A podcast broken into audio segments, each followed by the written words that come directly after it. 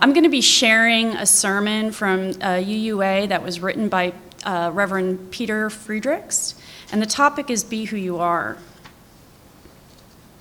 So, anytime I say I, it's Peter Friedrichs. Um, so, I didn't have time to re editorialize this.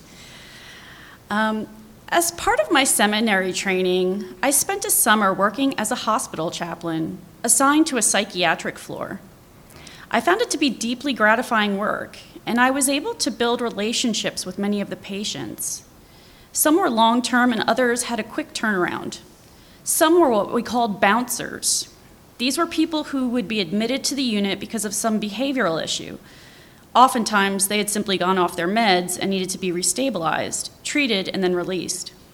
But within a matter of days or weeks, they'd bounce back to the unit. In the course of my eight weeks at the hospital, some patients bounced several times. My favorite bouncer was Rose. Rose was a lovely woman who was about 80 years old who suffered from schizophrenia. Rose would be brought into the unit very agitated and aggressive, but within a day or so, with the proper medications, she'd be sweet as a peach. Rose and I had many long conversations about God and love and heaven, and she was rock solid in her Baptist faith. During one of our conversations, Rose expressed to me her concern about all the people who were interviewing and examining her. She was tired of being treated like a lab rat and told me that she was afraid to talk to the doctors. I tried to reassure her that they were there to help her, and I suggested that she be honest with them in answering their questions. Just be yourself, I told her, and they'll take care of you. Rose's response to my sage advice was a priceless gem that I'll never forget. Be myself, she said. Of course I've got to be myself. Everybody else is taken. Today is the third and final sermon in a series honoring Reverend Forrest Church, the pastor of All Souls Unitarian Universalist Church in New York City. These sermons presented the first, um, the first two parts of these sermons presented his mantra, which he claimed served him well as he faced death. The two mantras were want what you have, and do what you can. The third leg of the stool is equally simple be who you are. Let me first give you a short refresher on the first two statements before we dive into the third. When Church urges us to want what we have, he's not telling us to settle, but he's reminding us that even when things look grim, there's much to be thankful for. He uses the metaphor of a window with many panes of glass each pane representing one of the many aspects of our lives our health, our job, our relationships, our family. When one pane gets clouded over, he tells us, we must resist the urge to press our noses against that darkened pane to the exclusion of all others. Instead, we should take a step back to allow the light from all the other panes to filter through. Church tells us to engage in thoughtful wishing rather than wishful thinking and thus to be grateful for all the gifts in our lives. To do what we can is to recognize both our own power and our own limitations. He writes that doing what you can means doing all you can, no more and no less. It's not just mucking by, but it's not trying to do more than you can either, not stretching yourself out so far that you can't help but force a failure. When we do what we can, we seek to achieve the significant goals that lie within our power. And while we may risk failure, we don't set ourselves up for certain defeat. And now we find ourselves face to face with Church's third admonition be who you are. This is, he admits, the hardest task of all. Simply put, he tells us to be who you are is not to fake your existence. He writes that each of us is unique with unique flaws and gifts. The world doesn't owe us a living, we owe the world a living, our very own. In his book, Love and Death, Forrest Church tells of the opportunity he had as the son of the U.S. Senator Frank Church to enter politics when he was still working on his doctorate in theology. After running his father's presidential primary campaign in Nebraska, he, wanted, he was ready to jump into his father's footsteps and run for public office himself.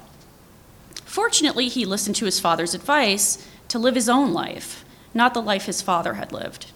And in doing so, writes the younger Church, I found my calling.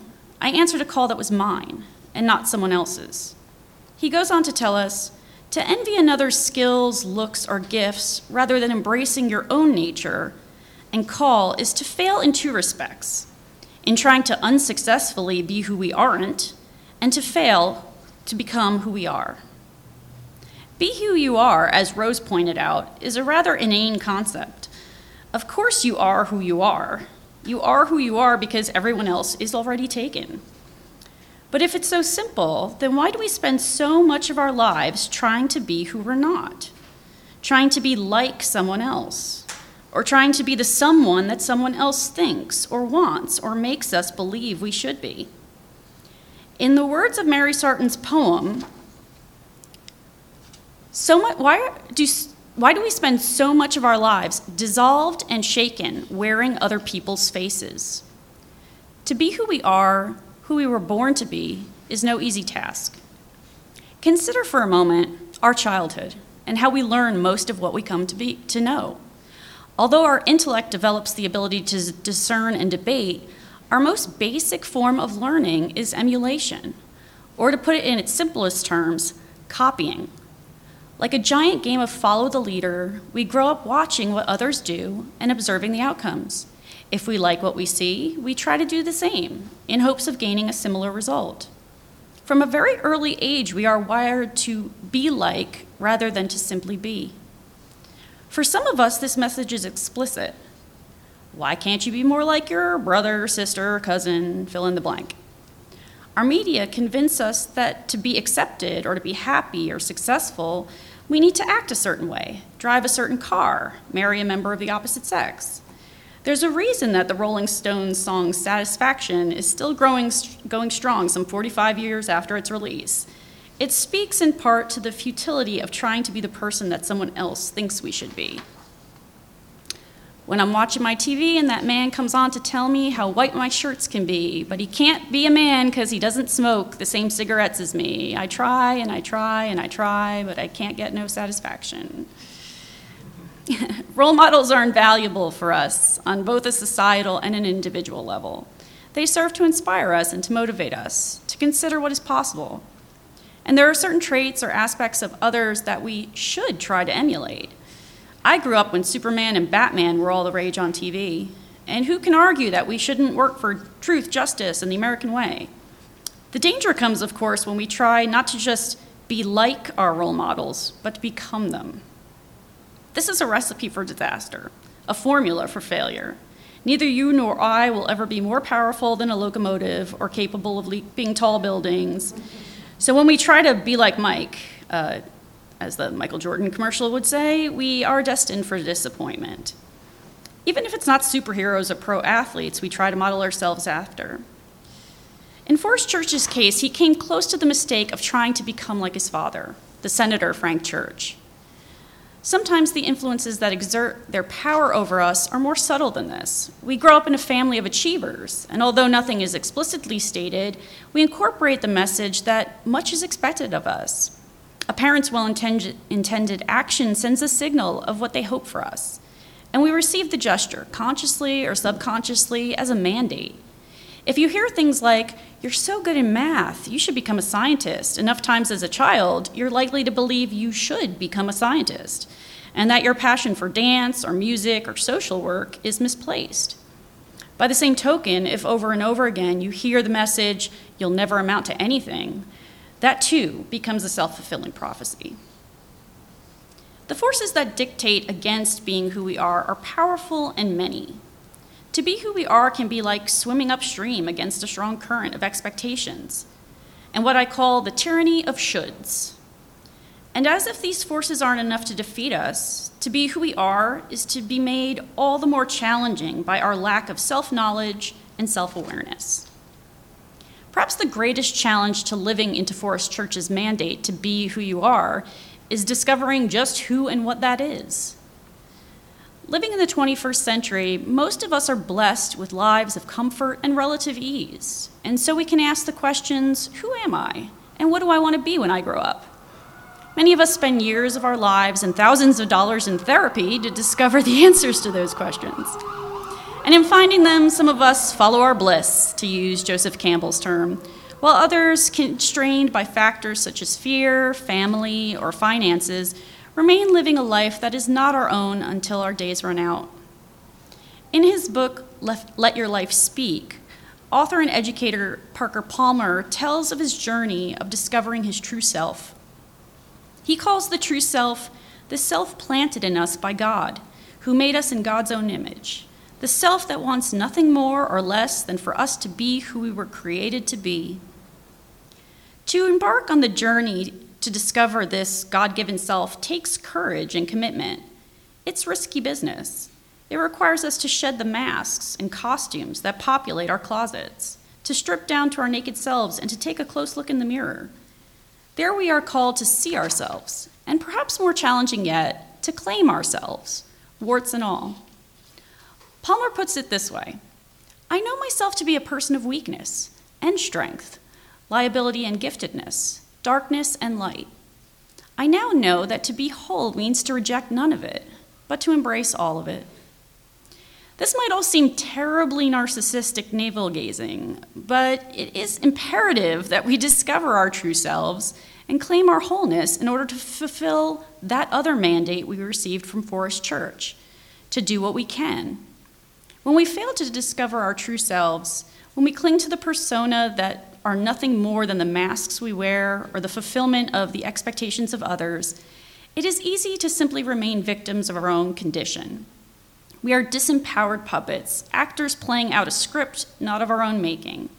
We blame God, our parents, or our partners for our circumstances.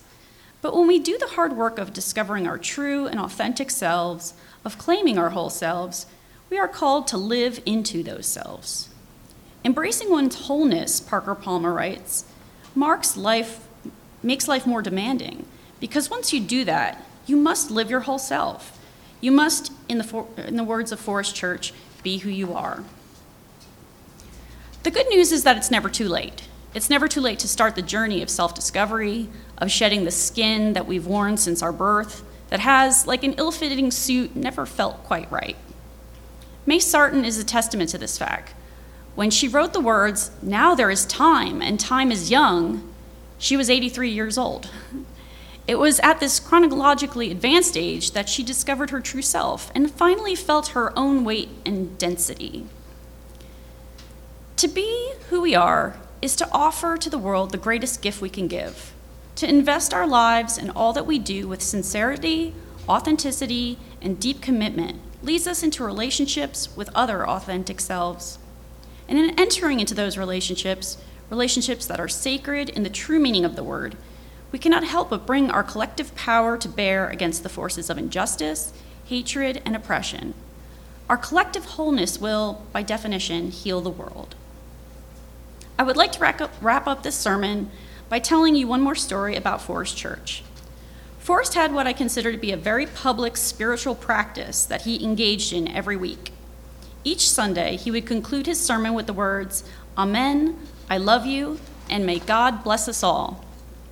Just weeks before his death, he explained to his successor, Reverend Galen Guengerich, why he said, I love you, at the end of his sermons. When I say I love you from the pulpit, he told Galen, something connects. I get connected to the congregation, and they get connected to each other. It's almost like, for a moment at least, we are part of each other and something larger than ourselves. It's the human form of love divine. And besides, Church went on, someone once told me that I'm the only person in her life who ever says, I love you. She comes to church to hear someone say that she matters. We all yearn to be told that we matter, that our true selves are worthy of love and capable of loving. In our common humanity, we share our vulnerabilities and our sensitivities, and we offer them up here on the altar of hope. I pray today that we may each find it within ourselves, each and every day, to want what we have, to do what we can, and to be who we are. Amen. I love you. May God bless us all.